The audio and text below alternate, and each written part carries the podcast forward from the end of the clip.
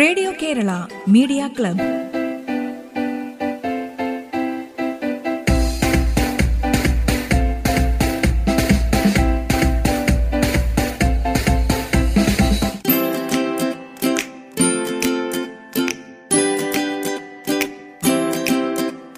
നമസ്കാരം, radio Kerala media ക്ലബ്ബിലേക്ക് സ്വാഗതം. ഇന്ന് റേഡിയോ കേരള മീഡിയ ക്ലബ്ബിൽ ഒരു കഥ കേൾക്കാം. കുട്ടികൾക്കായി അപ്പുവിന്റെ കഥ പറയുന്നത് ഷാജി മാലിപ്പാറ.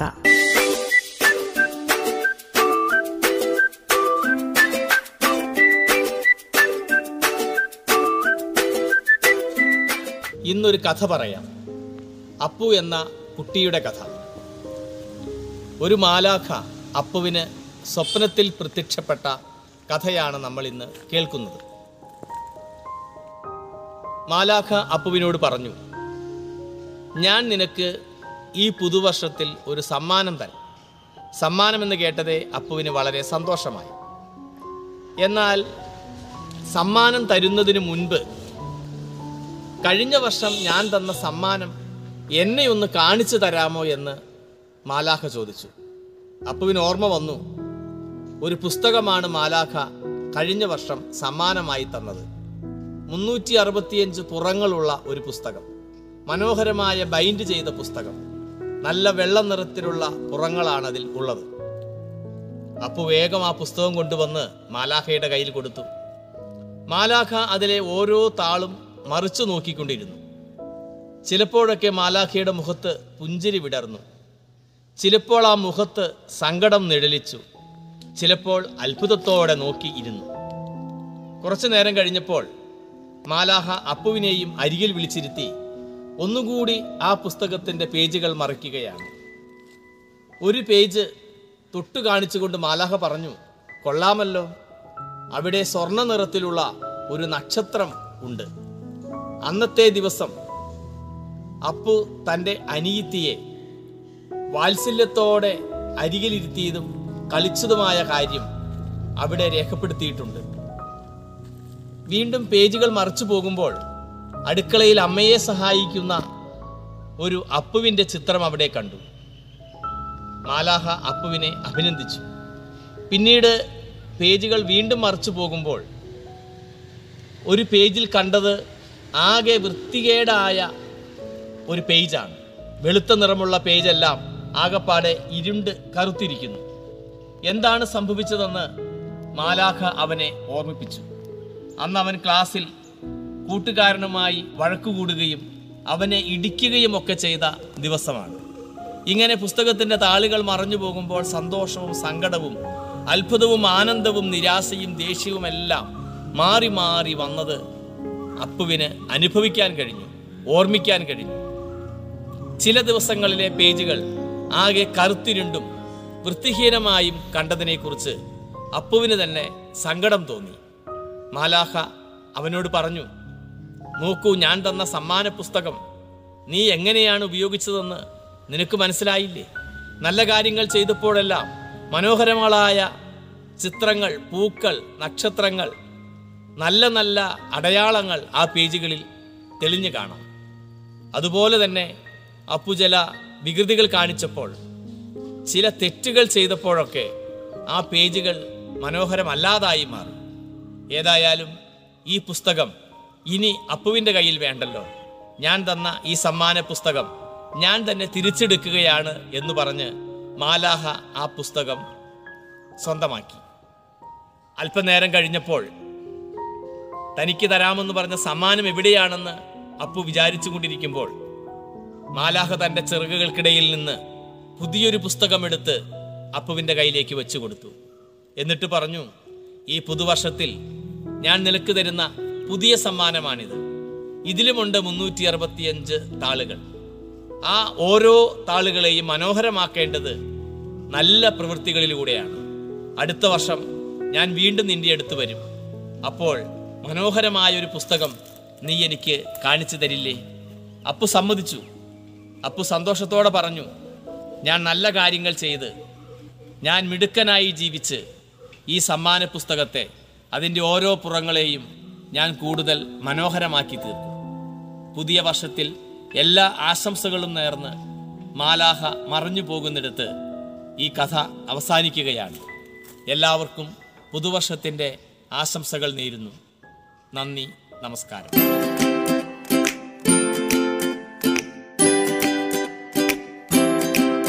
കുട്ടികൾക്കായി ഈ കുഞ്ഞു കഥ അവതരിപ്പിച്ചത് ഷാജി മാലിപ്പാറ. ഇനിയൊരു ഇംഗ്ലീഷ് പ്രസംഗമാണ് അവർ റോൾ ഇൻ വേസ്റ്റ് മാനേജ്മെന്റ്. ഈ വിഷയത്തിൽ സംസാരിക്കുന്നത് Bangalore hill rock national public സ്കൂളിലെ 8ാം ക്ലാസ് വിദ്യാർത്ഥിനി Diya rose Augustine.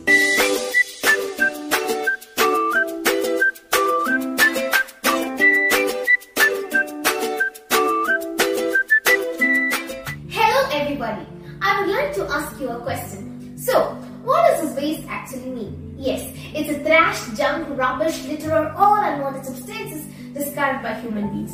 But have you ever thought what happens to the waste we discharge? Where is it going? Who handles it? My purpose of selecting this particular topic was to interact with you all about this essential service which has a direct impact on our health, quality of life, and well-being. Waste management is a systematic collection of waste from its source, its segregation, safe transportation, recycling, and final disposal. Waste management is one of the biggest threats and challenges that the urban India faces. It's not just India, but the whole world faces the menace of mountains of waste on our planet. Do you know, India generates 62 million tons of waste every year, about which only 30% is being scientifically processed and the remaining goes to unscientific downsides in our urban areas? The solution to waste management cannot be implemented by the government or the officers alone. As the saying goes, charity begins at home. The solution to waste management also should begin within our home itself. As young citizens, we have to guide our parents and neighbors on segregation of waste, that is, biodegradable and non-biodegradable.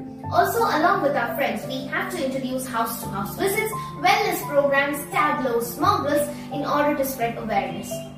Without proper recycling and disposable systems, man has been dumping toxic and harmful substances into land and water for several years without realizing the fact that this will eventually come back to our food, water and the air we breathe. It is estimated that 400 million people die every year because of the diseases and accidents caused due to poorly linked management of waste. Improper waste management also can lead to littering in oceans and water bodies.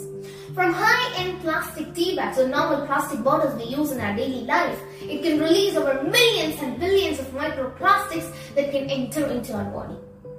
In 2014, the Government of India introduced a national-level campaign, Swachh Bharat Abhiyan, in order to improve the sanitization and waste management in both urban and rural India. The following 5 R's of the environment: reuse, reduce, recycle, refuse and recover plays a very major role in the well-being of each and every citizen. Be the change you want to see in the world. I hope you all have listened to this inspiring quote of Mahatma Gandhi. Yes, we as young citizens have the power to change our nation. Hence, it becomes our duty to make every possible effort to make our nation clean and tidy. We all want our India to be at the forefront in every field of sports, education, science, technology, etc. But the main key feature of all this is a proper infrastructure, which mainly includes proper sanitization and cleanliness. Now, this is the right time to make our nation garbage free with scientific waste management and community participation. Just remember, the youth of today are the leaders of tomorrow. Thank you.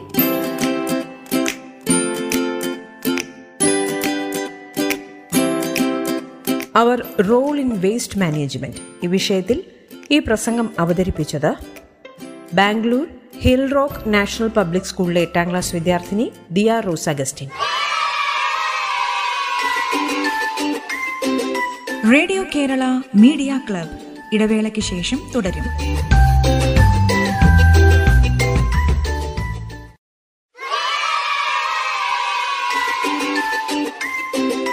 Radio Kerala media club തുടരുന്നു.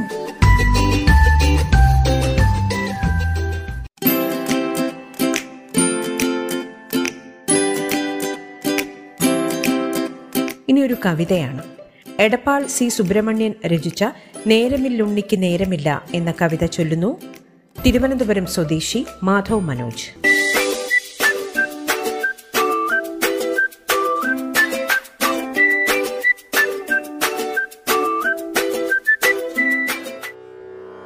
നേരമിൽ ഉണ്ണിക്കു നേരമില്ല, നേരം പൂക്കുതുവാൻ നേരമില്ല. മുറ്റത്തെ മാവിൻ്റെ തോളിലൊന്നേറുവാൻ മാറിലൊന്നാടുവാൻ നേരമില്ല. തുമ്പിയെ കൊണ്ടൊരു കല്ലെടുപ്പിക്കുവാൻ തുമ്പപ്പൂന്നു പറിച്ചിടുവാൻ നാലുകാൽ നാട്ടിയൊരോലപ്പുര കെട്ടി കഞ്ഞി വെച്ചിടുവാൻ നേരമില്ല. നെല്ലി മരത്തിലേക്കാഞ്ഞുന്നെറിയുവാൻ കല്ലെടുത്താലമ്മ കണ്ണുരുട്ടും.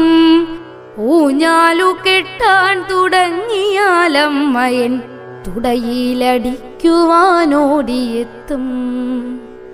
ഒരു തുള്ളി പുതുമഴയെങ്ങാനും കൊള്ളുകിൽ ഒരുപാടു ചീത്ത പറയുമച്ചൻ. അപ്പൂപ്പൻ താടിയോടൊപ്പം നടക്കുകിൽ അപ്പൂപ്പൻ പോലും വഴക്കിടുന്നു.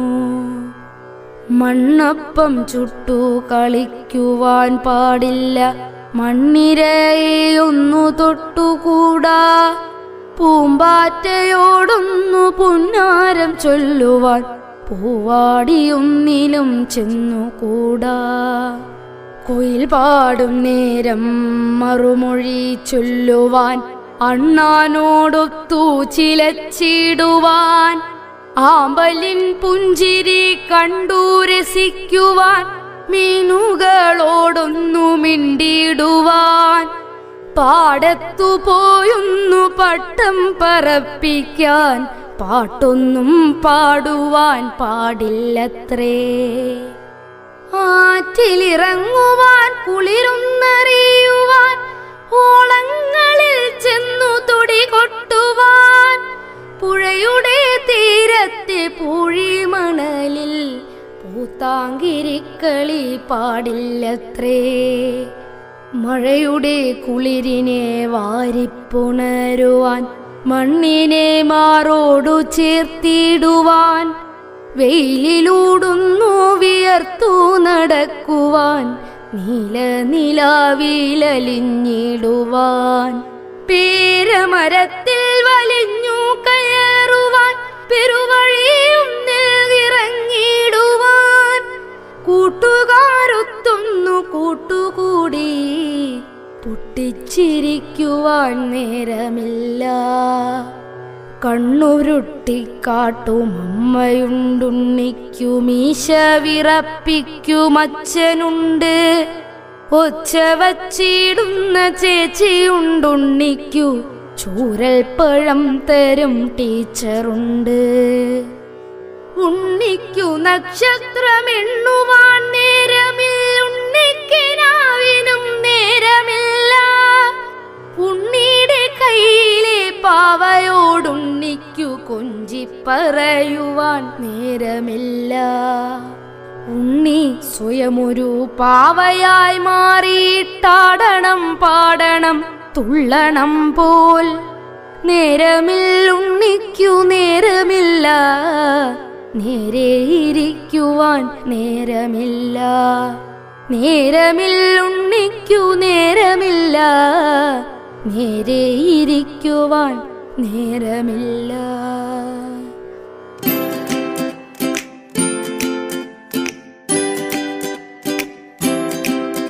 നേരമില്ലുണ്ണിക്ക് നേരമില്ല. എടപ്പാൾ സി സുബ്രഹ്മണ്യൻ രചന നിർവഹിച്ച ഈ കവിത ചൊല്ലിയത് തിരുവനന്തപുരം സ്വദേശി മാധവ് മനോജ്.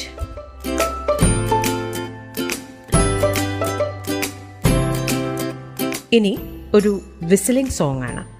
കളിയാട്ടം എന്ന ചിത്രത്തിനായി കൈതപ്പുറം ദാമോദരൻ നമ്പൂതിരി രചിച്ച് സംഗീതം പകർന്ന ഭാവന രാധാകൃഷ്ണൻ പാടിയ എന്നോടെന്തിനി പിണക്കം എന്ന ഗാനത്തിന്റെ വിസിലിംഗ് കവർ അവതരിപ്പിക്കുന്നത് Rajashree P H.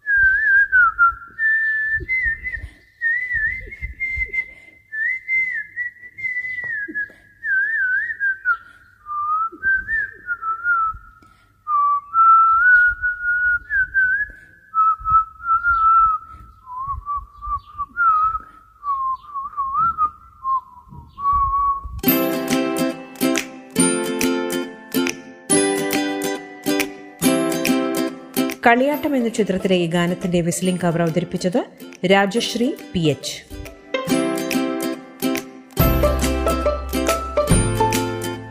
Radio Kerala media ക്ലബിന്റെ ഇന്നത്തെ അധ്യായം ഇവിടെ പൂർണ്ണമാകുന്നു. നിങ്ങളുടെ ഇത്തരം സൃഷ്ടികൾ ഞങ്ങൾക്ക് അയച്ചു തരേണ്ട വാട്സ്ആപ്പ് നമ്പർ 9495919675 9495919675.